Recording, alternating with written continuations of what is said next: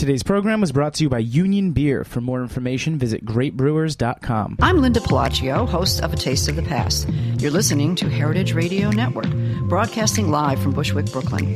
If you like this program, visit heritageradionetwork.org for thousands more.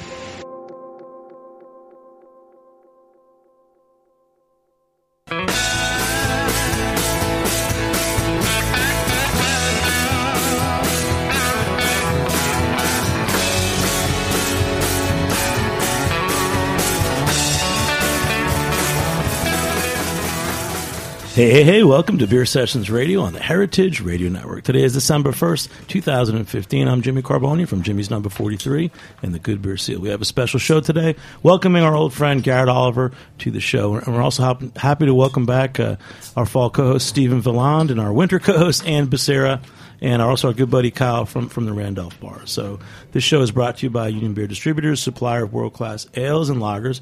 If you have any questions for us, you can tweet us live at beer underscore sessions. So let's get to beer. So we've been joking around, Stephen, Ann, and, and Kyle, you're new to the show. We've been joking. We have Garrett Oliver on, and some guest listeners have already said, hey, this is your best guest. This is the guy we want, want to listen to. But you, have really got a great story, and uh, I think of the explosion of so many new breweries and everything. It's, it's just a privilege to have you back. What they the said, studio. actually, Jimmy, is he talks a lot, which is not actually the same thing, but I appreciate the thought.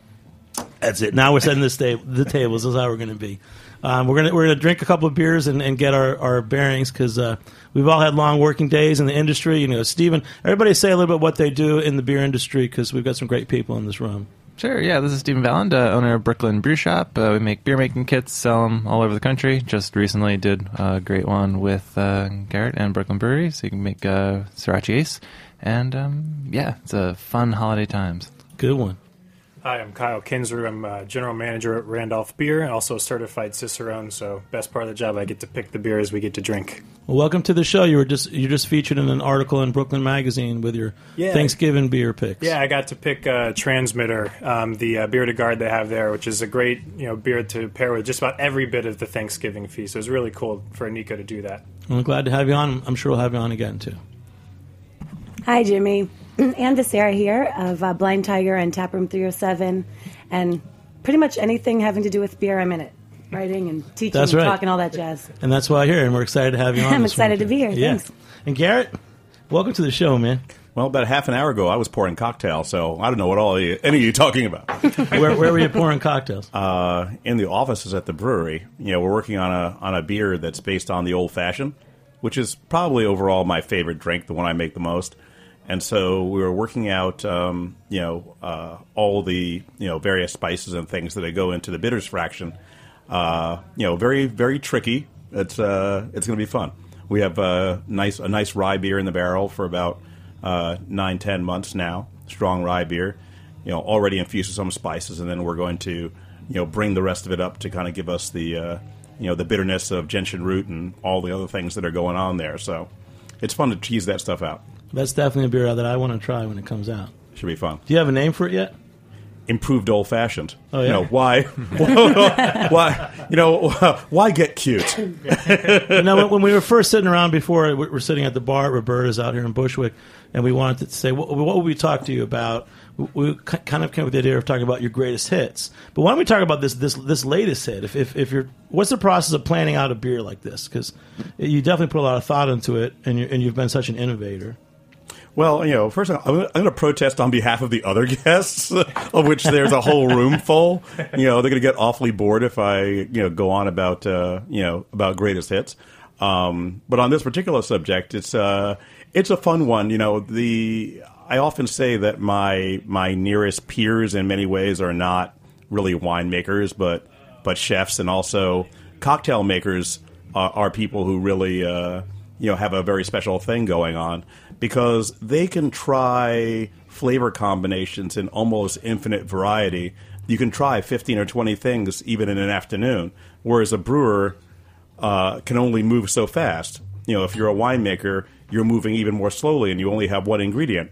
You know, and so uh, seeing the creativity with which people put together ingredients is fascinating. And I've always loved the tension uh, of a good old fashioned, which if you step over the line a little bit too sweet, a little bit too bitter, whatever, and it goes out of balance, it's no longer a great drink, but when it's done correctly, it's beautiful. So, what about you, Stephen? If you were making a, an old fashioned inspired beer, what would you put in it? Uh, yeah, we actually we had, we um, we put one out over the summer. Uh, it, was, it was pretty fun. Um, but yeah, we used uh, like citrusy citrusy hops. Um, we added like oak chips soak that you can soak in bourbon and rye, which is a pretty easy way at home to get some hint of of that rye character. And um, and yeah, just make it make it boozy and pretty light in alcohol, and try not to go too too heavy on the sweetness. Garrett, you've made some other uh, cocktail inspired beers, haven't you? Yeah, I mean, um, you know, the uh, the first one was back in uh, uh, 2007 or so. You know, called Manhattan Project, obviously based on the Manhattan.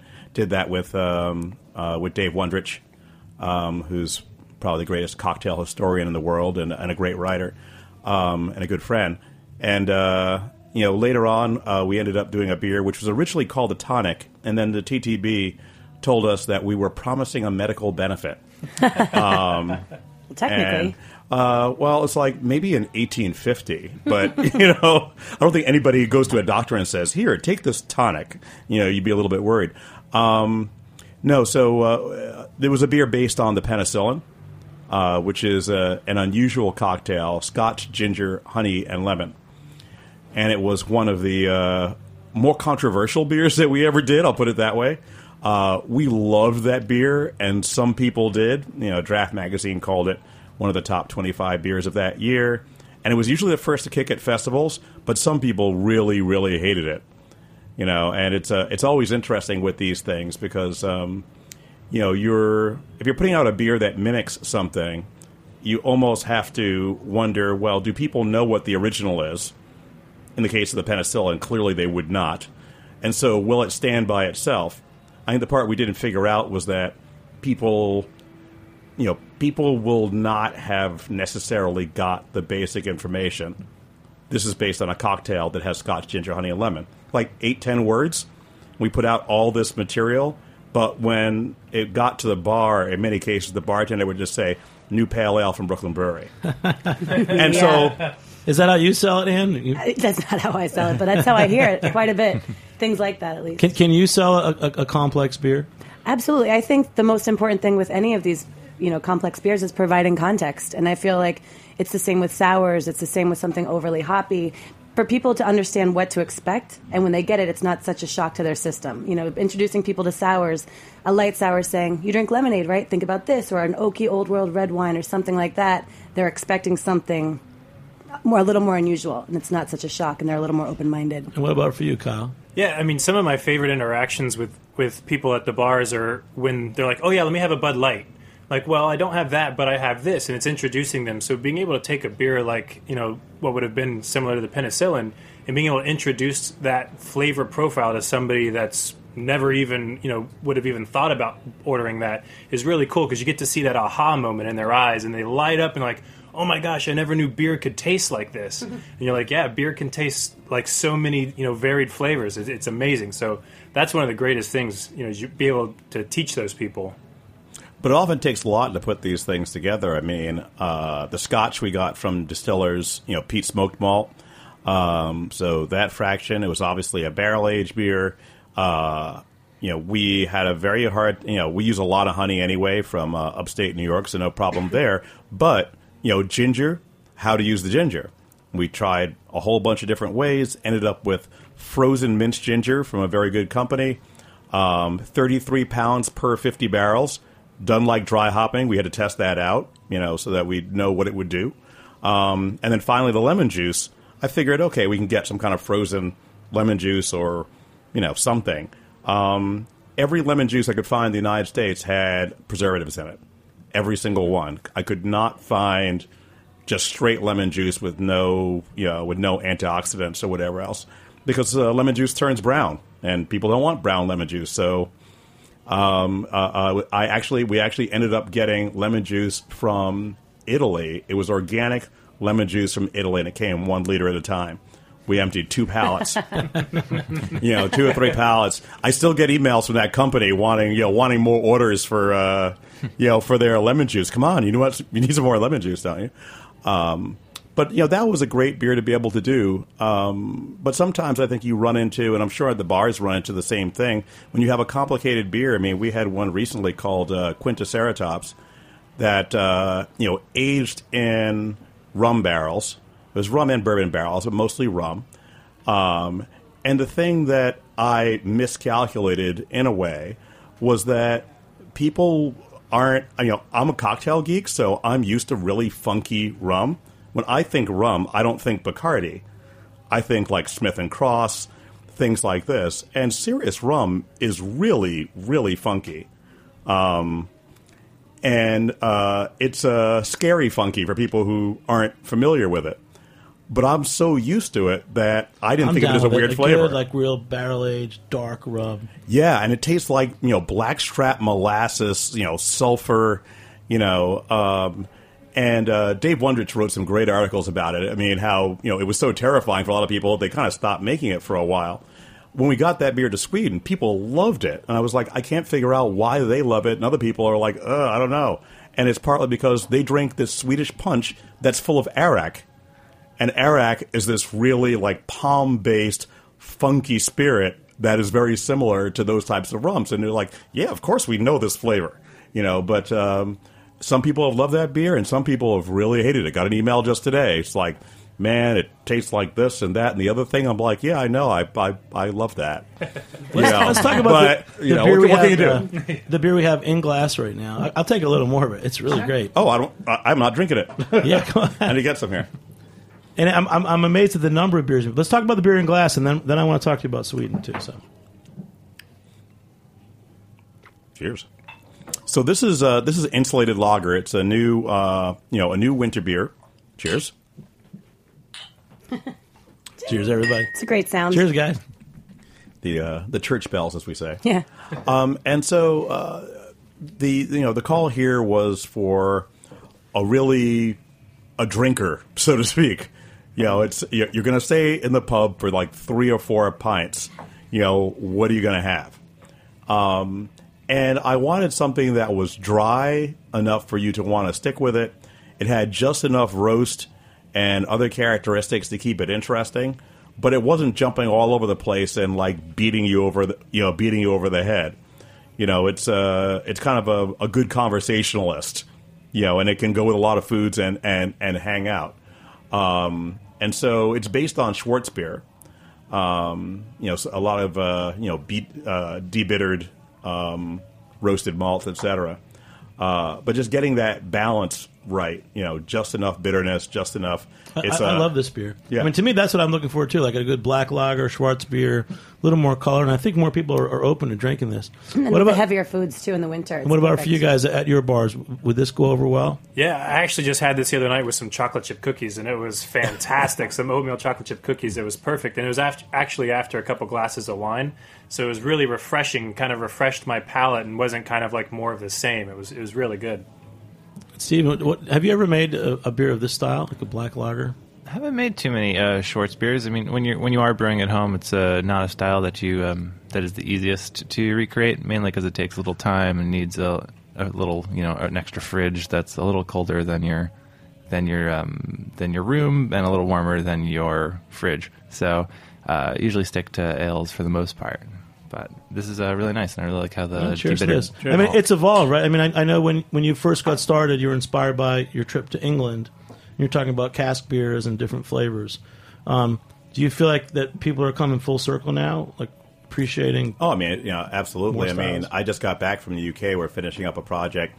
Um, you know, actually, I have one beer that's kind of similar to it. We've, you know, we've had you've had some of these beers before that we've uh, aged on wild sediments from other fermentations.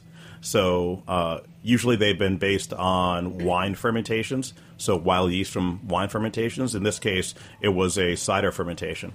It's the it's uh, the Lancelot, the one with the purple uh, might take a little bit of work to get through that, but I'm I'm sure that I'm to say like I, I, I think you're I think you're not going to have any problem here.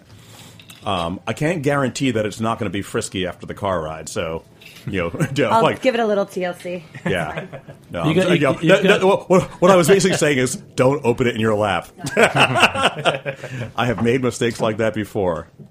I know this is this is a great day, man.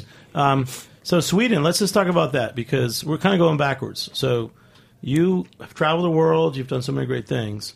How did you guys end up doing a project in Sweden? And, and tell us more about the culture and, and what they expect from their palate over there. Well, you know, Sweden is an interesting case because um, people kind of wonder. They say, "Yo, you spell you sell a lot of beer in Sweden," and they get over there and like, "Oh my God, you're everywhere." And we've been we've been there for like twelve years, um, and not just sending beer there, but going there. We've been there like every year. Um, you know, many of us. I've been traveling to Scandinavia since you know 2003 on a really regular basis. So you know, we have relationships, and uh, uh, you know, Carlsberg actually is our importer over there, and it was really started with them. They looked at this great historical site um, on the uh, you know on the uh, uh, on the harbor uh, in this uh, area called Hammarby Stad. And uh, well, I tried to How to practice. yeah, yeah, yeah, yeah. Bless you. Yeah. Hands ready for it. Yeah, so uh, yeah, the brewery is called Neue Kanage Bryggeriet. All right. So uh, Can you say that again one more time, please? Neue Kanage Bryggeriet. um, and so uh, yeah, I'm starting to you know I'm starting to get to the point Carnegie where people Brewing. don't turn around. It's a new Carnegie Brewery. Um, and named after the Carnegie, uh, the old Carnegie brand, Carnegie Porter, which of course is quite famous, and the oldest trademark in Sweden of, of any type. And so, Yeah, I yeah, didn't know that either. So uh, we're kind of bringing bring, bringing that back, and it's a you know it's a joint venture, and you know we've got a, a head brewer there, uh, Honors Vendler. So Honors Vendler, uh, when we hired him, was simultaneously the technical director of the second largest brewery in Sweden and the champion home brewer of Sweden at the same time. You're saying it's a small country? Yeah, yeah. No, well, I'm, I'm, I'm saying that no one man should have all that power. Yeah. So you gave him more. Yeah, exactly. But for you, it's been a, it's been must be a great experience being part of that. It's tremendous, and uh, you know we've started holding technical conferences there, uh, and we get all the brewers in Sweden together, and you know we uh, we we exchange information, etc. I'm going to be over there next month. Um, you know, again, uh, hanging out in uh, in Malmo and uh, and in Stockholm. And uh, you know, not my favorite month maybe to be in you know in Stockholm, but I've been there so many times that literally, like, I walk into shops and things, and people are like, "Hey, how are you doing? How's the brewery?" I mean, like, people people know you. So I got my favorite restaurants. You know, We, we have many listeners for the show in Sweden who've come to the States and visited us. So, th- what's the craft beer scene like there? You know, it is uh, it's pretty vibrant. It is a small country, so you got about 10 million people, um, but you've got about.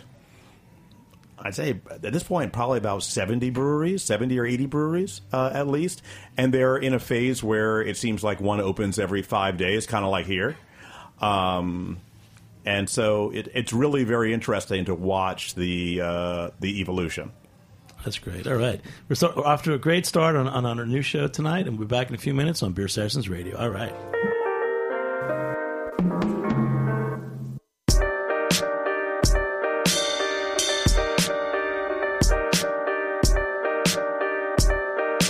Hi, this is Harry Rosenblum, host of Feast Your Ears here on Heritage Radio Network. This is my first season as a host, but at the Brooklyn Kitchen, we've been supporting Heritage Radio for many years, and I really believe in what Heritage does. It is a fantastic network that really highlights everything that is going on in food in America, from restaurant openings to farms uh, to my show, where I feature interesting people with interesting stories related to food. But Heritage is a not for profit. We don't make any money. Uh, most of the hosts do this because we love to do it, and we really do need your help as listeners. We'd love to have you listen, whether you can give any money or not. The website will still be up. You can still stream your favorite shows. But if you do like the programs here on Heritage Radio, we really would encourage you to go to the website, heritageradionetwork.org, click on the beating heart in the upper right hand corner, and give whatever you can. If you drink coffee every afternoon while you listen to shows on Heritage, then maybe you can give us the cost of a cup of coffee once in a while. If you want to become a larger member, there's all kinds of great things you get if you become a member of the station and a larger supporter. So please join me, join the Brooklyn Kitchen, join our other great sponsors, and become a member. Missing on this? All right. Hey, hey, welcome back to Beer Sessions Radio on the Heritage Radio Network. And you you just heard that message. Uh, we are uh, heritageradionetwork.org. Go there if you're not a member, become a member. If you're not a business member, become a business member. If you want to support us, check it out. We're going to have some messages uh, later in the show about how you can get more involved in heritageradionetwork.org. And if you don't, Steven's going to kill this puppy, which frankly I think is terrible. it's Not terrible. I mean, I, I think it's awful. I mean, I know you want to help the station, but I mean, I don't like the way it's looking at me. uh, yeah, that's just it. You know, don't do it, Steve. I Aaron, mean, how much know, money do we need to raise tonight? I know it's a lot. It's a lot of. It's so cute, though. Come on. It, Get on the microphone. Aaron. 5,000 How much money do you need to raise? Because get, you get Garrett Oliver here, so he, he can convince people to do a lot of Yeah, uh, we are we are five thousand dollars short of our Giving Tuesday goal. So Garrett said, "Wait, he's- there's a puppy here. Yeah, it's just, it's just All right, that was the only sound effect I had for you. Sorry. He's got a puppy in the room. and what's going to happen? No, no. See, you know, Steven said awful things. I mean, what can I do for you know? Just I a mean, couple he, you know, he MacBooks. looks he looks so You can do nice, it, guys. You know, but uh, you know, it's always the calm ones. So what do we go, Aaron? What do we do? We go to heritageradionetwork.org, and what can we do? You click to on save that, that puppy. Yeah, you you click on that big bleeding heart, and you select make a donation, and then in the drop down menu, you can actually select that Beer Sessions Radio sent you, and you can write us a message about what we should do to save the puppy. Man, we, I think it's a viral thing. You know we're what? going to start dumping buckets of water on our heads. puppy. Yeah, and you know, stuff. yeah, yeah. I'll say I go, a new car. No, And then Garrett will send you a new car. Yeah, exactly. keep that please, in the people, notes. please. Thank you. That's Well, so t- generous of you, Garrett. I appreciate it. So you got a beer in the glass. We got a beer in a glass. got a beer this in is the what this is all about. Uh, uh, it's called Lancelot. It's one of the ghost bottles. So those are the many things. Um, I think we figured out this this year. We we we tried out about seventy different things. Um, and this is one of my favorites. Uh, it's a One version. second, Garrett. Tell us what Ghost Bottles is, because you, you guys have this great place, Bre- the Brooklyn Brewery in Williamsburg. And you're doing a lot of cool things there. Yeah, well, the, they're the beers that you see and the, the beers that you don't see. Uh, and the beers that you don't see actually outnumber the beers that you do see.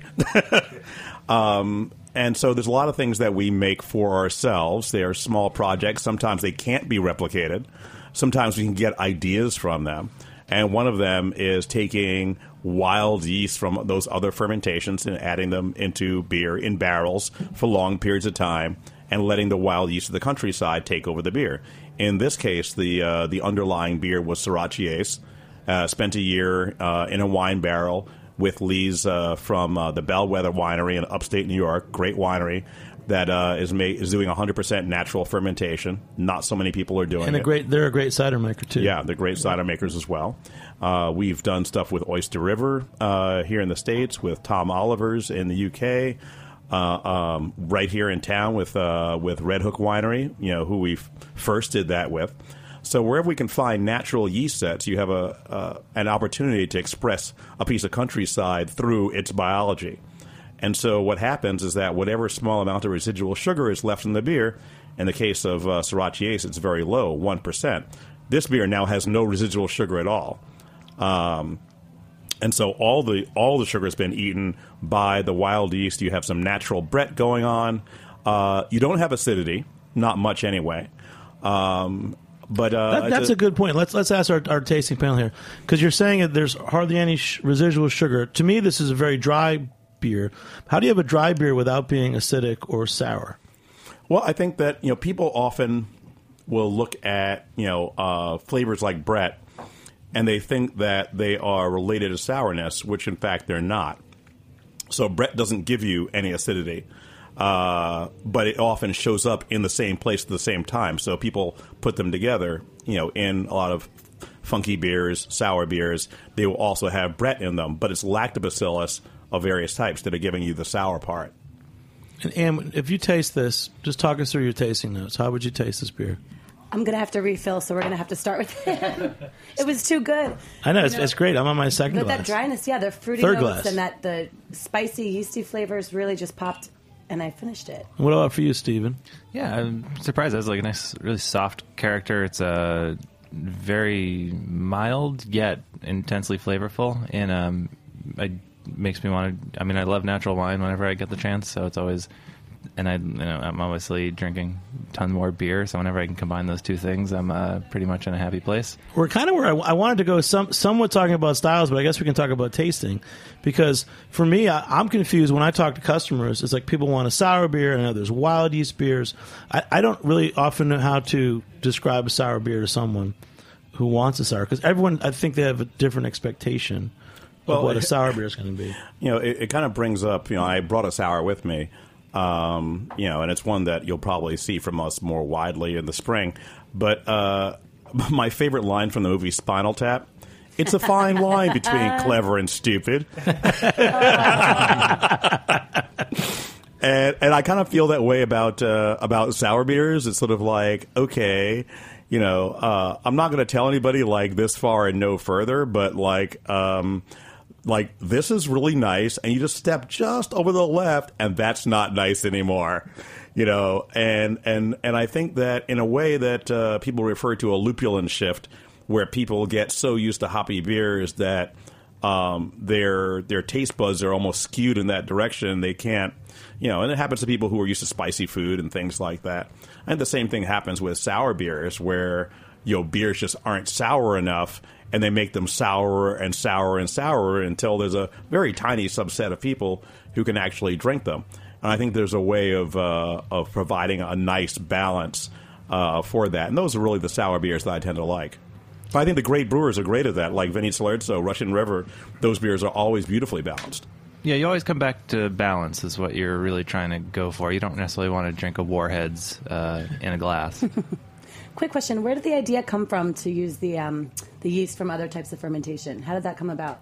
And, can you give me a refill? Yeah, right. It's like wait, oh, so good. Well, one day I was visiting with my friends at the uh, at the Red Hook Winery, and uh, we're tasting some of their uh, their wines. And uh, Abe Schoener is their winemaker on the kind of more natural side.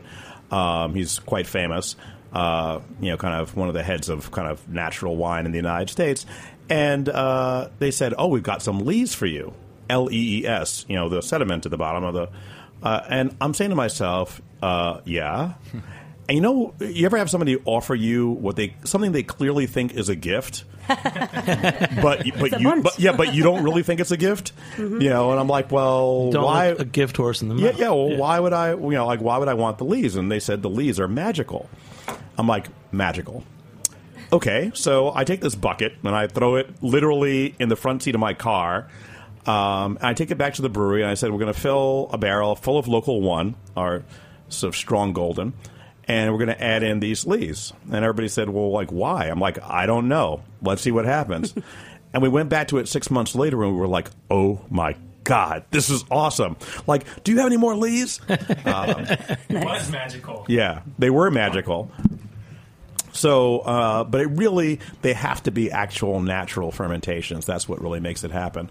If it's just regular fermentation from a regular winery, it doesn't work. And most people who say they're doing natural fermentation, about 95% of them are lying. That's a great question. Let's jump back to your classics, Sorachi Ace. Kyle, tell us. You, you said you, you're featuring it in, in, as part of your beer we- program. I, I love keeping the 22 ounce bombers of Sorachi Ace on at Randolph um, because we do a cheese and meat plate for two people. So it's great to have that. You know, you're sharing the cheese and meat. You can share the bottle of Sorachi Ace, and frankly, for me, it's one of the best pairings I've ever had because it just cleans up anything from the cheese, anything from the meat. It just kind of finds harmonies in each of the of the items on the plate, and, it, and it's great. It's a great player with goat cheese, especially you get something like Westfield, uh, like West, Westfield, like bulk chev, just you know bright, fresh, Massachusetts, you know, yeah. Massachusetts, Capri Chev, and it's just like da da. Uh, I don't know if you've had have you had Lord Sorachi yet? The uh, No. you know the nine and a half percent version. It's kind of like it's it's essentially based on Bons Voeux on Dupont's Bons Voeux. Um, You've had it, uh, Ann? Yeah, we, we share. See, the Ann's same- great. You can't. She smiles a lot when she gets it. She's like, "I have it." Well, no, I'm just. I'm smiling. He and I share the same desert island beer, of Saison Dupont, and when I hear him talk about the inspiration, I'm like, yes, that's great. So to be inspired by that is even And even more it's, exciting. you know, It's a, it's avec le bon. Avec goût. le bon veau de la brasserie Dupont. So it's the it's uh, with the best wishes of the Dupont Brewery. It's the uh, it's their it's their basically a Christmas beer. And from That's the, also nine point five percent. Isn't? Yeah ninety point five maybe even ten. And uh, uh, from the first days of making Sorachi Ace back in 2009, I said, boy, this would be really fun to do almost like in a bon, bonvo kind of fashion. So it's a big it's a big bruising beer. It's 75 IBUs. It's very it's really quite dry. Um, and it's uh, uh, it's very intense, and people are like, "Wow, it goes down really easy." And I'm like, "Watch out! It's uh, it's gonna sneak up on you, hit you in the back of the head." But I, you know, I love that beer, but it, uh, I'm a little bit scared of it. how, did, how did you first come up with Sorachi really just uh, uh, checking out that hop. You know, it only was released in 2008. In 2009, I smelled it, and it was literally. You know, usually I want to say like I tasted it. it. Sounds so much better than I smelled it. You know, it's like he's like, oh, I tasted the grape, I tasted the whatever. It's like, no, I smelled that hop, um, or I rubbed it, but it was pellets. So, in any event, uh, it's the only ingredient I ever, you know, checked out that kind of spoke to me. And I could have basically pulled up a napkin and written the recipe on it in 30 seconds. Like it was like a bolt of lightning, and that was it. And you know, people say, "Oh, does that happen to you all the time?" I'm like, "No, that was the one time." you know, in 26, 27 years of professional brewing, that was the one time that ever happened. And is that something that you you've carried a lot over the years? Ace is my, one of my favorite beers. That definitely one of my favorite beers that Brooklyn makes. One of my favorite American. So beers. if I come into Taproom 307 or Blind Tiger and you're behind the bar, what what would you tell me about that beer? Why, how would you sell it to me? I'm like, I don't know what I want. Well, you know, it depends on. I tend to f- ask people what they want and then find out what they like. So um, I'm actually bringing this on Friday because I'm doing a segment about champagne lovers. You know, beers for champagne lovers, and I think it's a great intro into craft beer because again, the flavors are so welcoming. It's effervescent, it's bubbly, it's dry, it's incredible with food. There's just so many pluses that it's. If you don't like that beer, I don't really know what your choice of It's alcohol also would very be. good with roast pork too. You know, yeah. Yeah, well, you know, it's it's one of my you know favorite things about Dupont is that it's uh, know the word I used you know is uh, promiscuous. Like it kind of goes with everything. You know, it's like it can go with the steak and it goes with the salmon, um, which is really an amazing uh, ability for it. And I think that Sorachi kind of has some of that going for it. And Stephen, you, you, you made a, a beer kit with the Sorachi Ace recipe, right? Yeah, yeah. It was, it was an, I know it was, a, it was an important beer to us. Uh, I remember when you poured um, like unmarked bottles of it at I think it was Good Beer at BAM uh, in 2009. It was it was our very first beer festival that we participated in. So it always had a special special place in our heart. So yeah, we um, brewed up a ton of test batches and uh, and um, really really happy with uh, with uh, So people can buy and, your uh, Brooklyn Brew Shop kit, Yeah. and they can make their own homebrew. Yeah, you can, you Sorachi can recreate, That's pretty cool. Recreate in your own kitchen uh, something. Yeah, and then you know, uh, kind of uh, keep tweaking it until you think that uh, you know it. Uh, you know, it's going in the direction that you want. I think it's kind of it's kind of fun because that's what I do when I'm cooking. You know, I often will get inspired by something I tasted in a restaurant. And you know, I say to myself, like, basically, I'm going to go home and knock that off. You know, and uh, there are like my crab cake recipe, which is up on our website. I basically stole that from Tabla. You know, Floyd Cardoz. I miss that place. Oh man, I miss that place, and um, uh, I feel slightly guilty because my I don't know it was 2005 or 2006. My recipe was published in the New York Times. Now it wasn't like he told me what it was, but I kind of had teased it apart. And when he finally later came out with his own book, and I saw his recipe, it was really almost exactly the same. I was kind of ashamed and proud at the same time. I'm like, you know, like I totally nailed that. You know, I think so. he copied your recipe. That's what I know. I don't think so. Publishers will often tell you if you change two ingredients, it's yours. so for any aspiring writers out there. All right. Hey, we're going to take a short break. We'll be back in a few minutes on Beer Sessions Radio. All right.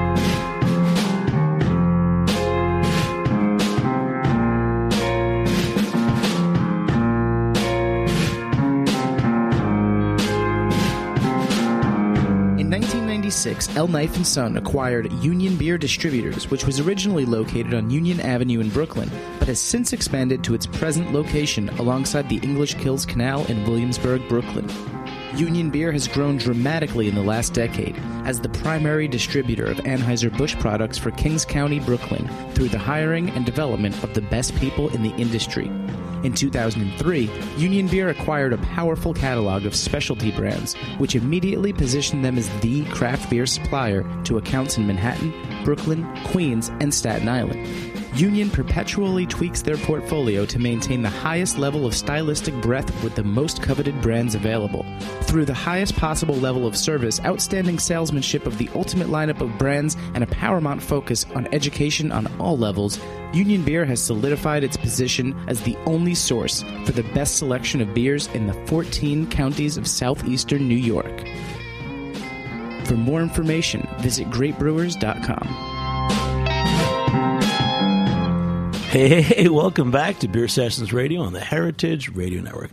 Hey, once again, uh, heritageradionetwork.org. Check us out, support us today, trying to raise some money, and uh, we just put in a great new website. But uh, Garrett Oliver here, um, he's really threatening. There's this puppy in the room.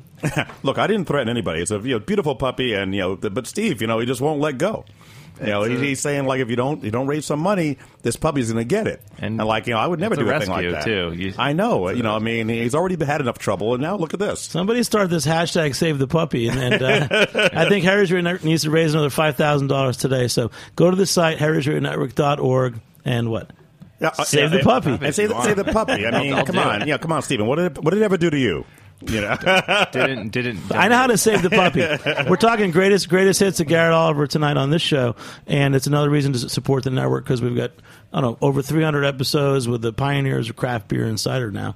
But um, Black Ops, I'm going to ask you about that that great beer because when that came out a few years ago, I remember one night like these like regular customers came in and I they bought like six bottles of Black Ops 750 for six guys, and they came in for it, and so I know that people love it. I love that beer. How did you ever come up with that beer? Well, I mean, it wasn't like it was uh, it was all that early, you know, in the uh, you know in the evolution of um, uh, of barrel aged beers. So certainly, you know, there were other barrel aged stouts that were already out there, but most of them were really big, sweet. Uh, uh, you know, uh, monsters, you know, of, of beers, and a lot of them tasted like they had uh, a shot of bourbon in them uh, as opposed to being well married. And I wanted to do something that was, in a certain way, more elegant. And a lot of those beers, actually, I like a lot of them. Uh, don't get me wrong, but I mean, I wanted to do something that had that element and was different. And being a cocktail guy, you know, I was looking for something that's balanced. And so people often ask whether Black Ops is really a barrel aged version of Black Chocolate Stout, which it definitely isn't. They have basically no ingredients in common um, which is uh, which is kind of interesting. And uh, and black chocolate stout, despite being not as strong, is actually a much more muscular beer. You know, in a lot of ways. Uh, you know, Black Ops is kind of designed you know for the barrel to kind of fill out you know its character by itself before the barrel it's not you know it's a perfectly okay beer but it's not what it becomes Black chocolate stout has a little more roasted malt, doesn't it? yeah, a lot more roasted malt. You know, uh, higher bitterness. Um, you know, a lot more residual sugar. It's a it's a really different beer, and so um, I think it's kind of an interesting expression of you know what we want to do with our, our barrel aging program, and we now have a. You know, well, you know this, but we have a, a you know a barrel house over at the Brooklyn Navy Yard. We can we can hold on to two thousand barrels at a time. Actually, I didn't know that. yeah, which allows us. To. Did to you know do- that? I Ann? knew that, but I haven't been. Are we even allowed to go? Well, you're. I mean, uh, we, we could bring you in and show and show it to you, but you know, I mean, the, the Navy Yard still you need a, a pass to get in and whatever else. Such a cool place. Grab the bus in Dumbo. Yeah, there's uh, there, there are tours, you know, they, that uh, people lead you on. It's kind of a little museum there, and it's uh, it's it's super cool place. Uh, but any event, you know, I mean, what what happened though is that uh, I wanted to make barrel aged beer, and I'm like, oh, I'm going to make you know 100 cases, 200 cases, and the salespeople said to me like, oh no, whatever you do, like don't do not make this beer. I'm like, what's wrong with you? It's like we'll be killed. Like nobody can get enough. They people become very happy. And the thing is, you know, it used to be in the old days. You remember the old days? The old days were great. You know, before the internet, you call you, you call a guy up and you say, "Hey, buddy, I got a thing for you." It's like, "Oh, you got a thing?" It's like, "Yeah, I got this thing. It's really good." I was like, "Yeah, send over the thing." So you send him the thing. You slide into the door. he serves it to his you know, to his people. It disappears. Everybody's happy, and you know you made forty kegs, and there were forty guys who wanted it, and that was pretty much it. Now, fifteen minutes after the thing goes on draft, you get a phone call from Tony from Tony's Sports Bar. You know, and the phone rings, and you're like, you know, it's like, you know, Tony's got 15 screens, and he sold 400 kegs of Brooklyn Lager last year. And now you're talking to him on the phone. It's like, you know, you know, uh, how you doing, Tony? It's like, you know what, Garrett, I'm not so good. It's like, well, what's the what's the problem? It's like, you know, it's like I heard you got this new beer with cherries, you know, and you saved it in a barrel for two years and then re-fermented it with wild yeast, and everybody's talking about it. I don't see any down here at Tony's Sports Bar. And you're like, dude, you're a sports bar. You're great, but I mean, you're come on, you're a sports bar. Now you tell me who I am. Now you tell me who I am. That's really nice. Now you know it's like you knew me before when I was selling the So 400 you- kegs of you Brooklyn Lager. really- Now you don't know really me. do have a puppy and you're trying to kill it. Unless you raise five thousand dollars, save the puppy. But yeah, how is that for you? Like, I remember when Black Ops. Yeah, you you don't tell me you haven't been that person. What's you must have been that person. no, special- I actually, you can ask. I'm not special that You're not that person. person. allocations At all. of special beers like I- Black you know, Ops. Listen, I'm Even very- I'm that person sometimes. I, well, look, I am blessed to be Save able to be in these places that get these. Pla- I, I understand how lucky I am to be in the bars I am and everything. But you know, if I can drink it, I'm happy. But I see it happening all the time, and I feel so bad for the reps and the brewery people and with those small batch beers, and they come in and they're just getting pounded with calls. I'm taking you off draft because uh, how dare you not send it to me? And it's like you, you, damned if you do, damned if you don't. You know. Well, I'll say this: I'm I'm I'm really happy that I've had many Black Ops and I love it. so w- when when does Black Ops come out? It's this time of year. It, it? it, it comes out in October, late October, you know. So uh, it's it's just out. But I mean, the first year it came out, like we didn't. It was basically the first Ghost bottle. We did not release it. You know, we uh, uh, we gave it away a case to everybody who worked at the brewery. At the time, there were like 38 of us. So um, everybody got a case at at the holidays. And but then later you started hearing these stories like somebody would you know talk to you at a party. Hey, my name's Tim. Like, how you doing, Tim? It's like I've had black ops. you know, and you take a step back, like, who are you? Why have you had black ops? What are you doing here? And they would tell you like a story about how they were connected to the brewery. And finally, we decided that if we really pushed hard, we could get out maybe 900 cases, and that's what we did the first year. And now it's not all that much more than that, you know, maybe a few times more. But I mean, it's um, you know, all these are pretty small releases. So uh, you know, Black Ops is still a pretty small release. You know, it's it's you know, it's a few thousand cases. That's pretty special. And what are we drinking now? Because you've you've really gone like, I mean, from what we knew you as as Brooklyn, you know, black chocolate stout and you know black ops and Sorachi Ace, and I'm- I'm sure you can fill in the gap, local one. Um, but but now it, there's all these special limited bottles, which I think is brilliant. Do you think that as so? Do you think that the fact that Brooklyn Brewery stayed in Brooklyn and expanded the brewery there, it, that was really a, a tipping point, wasn't it for you? Well, it was. There were a few tipping points. I mean, when we started doing re-fermentation in the bottle, you know, in uh, in 2006, and really dedicated ourselves to that. Really dedicated ourselves to the to the barrel program. Um, and you know, we've been looking to do some uh, you know some sours. You know that would be available to the public uh, for a few years now. But you know, when you're running a, a a, a brewery where you have 25 people on the brewing team and you're you know putting quite a bit of regular beer out every day, you do have to be careful. You know, we take the quality side really seriously, and like we love Brett. We did a, a release, uh, uh, you know, uh, Wild Horse that was 100% Brett Porter. Um, but you know, you don't want Brett in your IPA unless you wanted to do a Brett IPA, um, and so you have to be pretty careful about that. That, and we don't have a separate, totally separate facility for those. So we want to do kettle sour, and we've been working on it for a while, and we wanted to be able to make sure that we could replicate it. Um, and we really have our technique down pretty good. And uh, uh, I like this beer a lot. It's called Bel Air. Um, we'll probably release it in the spring. It's a it's a dry hop kettle sour at about six and a half percent. That's what we're drinking now. Yeah, and it's What was and the it- hop, What's the hop? Yeah. uh, the uh, the dry hop is Amarillo, um, and it's uh you know it's sour, but it's not scorching. I mean, you certainly. Uh, it's you know it's quenching, it's dry, but it's really fruity. It has this tropical fruit kind of pineapple uh, character to it, and I can kind of like drink this all day. Um, It was great. and so this is kind of the balance that I like to see. I'm not saying I don't like any sour beers, but this is pretty sour for you know uh, uh, you know it's got quite a bit of uh, you know uh, of, of acidity, and it's interesting to kind of play around with that. And we have our technique down where we can nail it every time, um, and that's great. I like I like being able to do that. You know, on that note, you mentioned Amarillo hops, and I've, I've seen some other breweries using that now.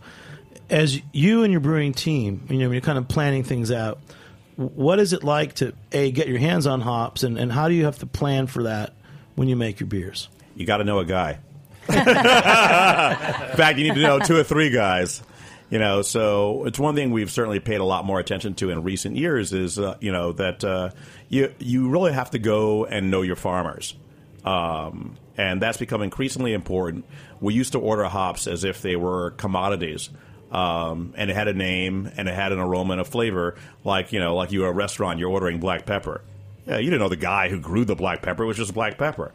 Um, rather than looking at the the hops as one of the fundamental ingredients of what we're doing, uh, and coming to know them as the people who grew part of your beer. Um, and what you find out, you know, is that uh, the hops grown by different uh, by different families, and they largely are family farms. There are about hundred families in the United States that grow hops. Uh, many of them have been in business for about hundred years, and uh, uh, they all taste different. There is a terroir to hops. If you go taste, you know, say Simcoe, grown by Perrault, Carpenter, you know, uh, uh, uh, uh, Loftus, etc., they all are distinctly different. There's a line of something going through the middle that says Simcoe, but there's a lot of variation.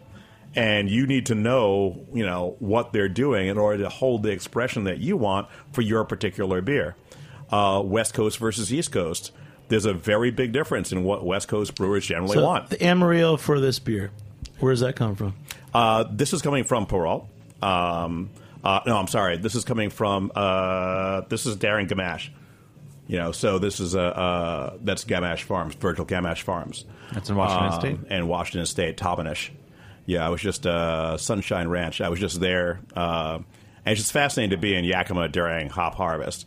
You know, because everything smells like hops. The air smells like hops. the road smells like hops. There's a green stripe down the middle of the road as you're going into uh, uh, into Yakima because the hop trucks are running all day. And a little bit will fall off the back of the truck over and over and over again, and all the traffic goes over it, and eventually you have this dark green stripe down the middle of the road, and you can just smell it. It's just amazing. It's in the air everywhere, and you kind of, um, you know, you kind of come to understand that. That's beautiful. I Let, us get everybody, every- our other guests. Let's ask one question each of, of Garrett. Something you always wanted to ask him. Okay. Enough of me talking about me. Why, All don't, right. why don't you talk Not about, about me his now? hairstyle. No, no, no fashion questions. Um, let's say there's a Garrett Oliver Music Festival, not Brooklyn Brewery, just Garrett Oliver. Who headlines? Uh, LCD sound system. All right. Kyle, Um, you mentioned West Coast versus East Coast hops. How are you seeing the New York hops coming? The second sort of generation of hops coming out. It's still very young, but Still very young. Uh, they're oversubscribed, which is good. I mean, they have more, you know, more people looking for the hops than they, you know, than they have hops. Um, I see Willamette doing really well. I see some Cascade doing really well. Um, I haven't seen anybody growing some of the, you know, big, you know, West Coast bombs uh, yet, but some things are are really doing well. And what you really need is people who understand processing, you know, et cetera, and are going to get the quality right off the farm and into a palletized form or into whatever form uh, uh, the brewery is going to use it in. Because unless it's a fresh hop, it has to be processed in some way. And what we are increasingly discovering is that drying temperature, time, et cetera, is crucial to what you're going to end up with. Steven? Sure. Uh, since the theme has been your greatest hits, uh, what would you say is your Did you guys know this before I showed up? uh, so, so- Oxford Encyclopedia of Beer. so what would you say is your next greatest hit? Ah, I mean, uh, it's you know, it, it's it's so difficult to say. It's like I, I kind of feel like I'm not. Uh, you know, there are things that I that I'm certainly uh, proud of. There are things that I'm worried about. There are things that uh, you know I'm hopeful for. Um, and so, you know, we have a nice uh, collaboration we've been working on for a couple of years with our friends at Thornbridge Hall Brewery in UK, uh, which is almost like a version of Local One aged on Tom Oliver cider lees. You know, it's called Serpent. Uh, I was just over there for several days with uh, with Molly Browning, our barrel master, and uh, we spent you know days like hand bottling twenty seven thousand bottles. You know, each you know hand bottled, corks by hand, Y cager, everything. Um, you know, we had a we had a great team. We got it done. Now we're getting the bottles in re-fermentation. Re-fermentation's going well. You know, it's like, but boy, that beer has picked up some extra funkiness either from Brett or maybe the re-fermentation yeast is throwing a little bit of sulfur. It gasses off really fast, but you're looking at, uh, it's been in the barrel for a year and a half. Like, is it gonna, where is it gonna fall in? And I think that you know, at the end of the day, you do everything that you can, and you have all of these uh, factors, and you have wild yeast. And what many people don't appreciate necessarily is the element of risk. You know, is that, you know, there are things that are sure and there are things that are not sure. And if you're unwilling to do unsure things, then you can't be an artist.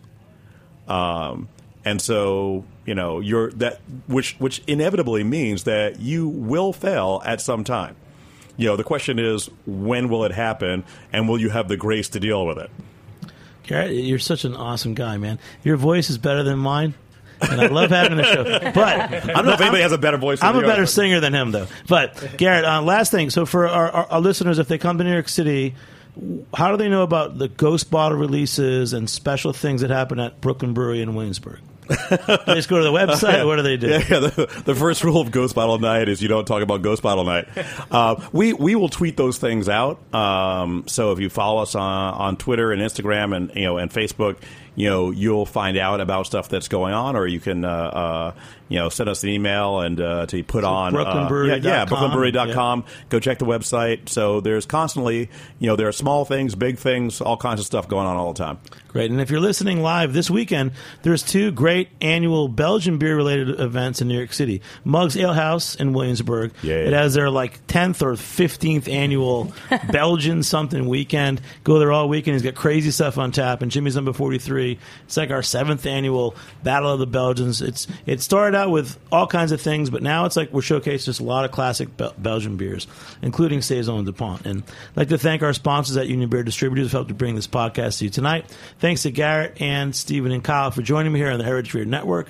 I'm Jimmy Carbone. Thanks to our producers, Justin Kennedy, Maggie Seiden, and our engineer, Jack Inslee. Again, save the puppy, support heritageradionetwork.org. Please Wait, save the puppy. how's the puppy doing, guys?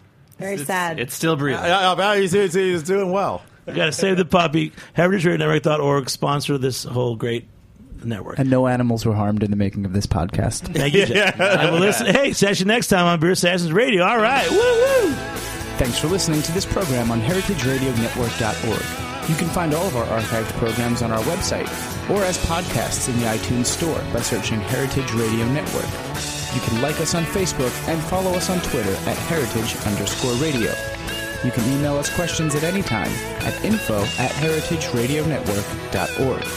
Heritage Radio Network is a nonprofit organization. To donate and become a member, visit our website today. Thanks for listening.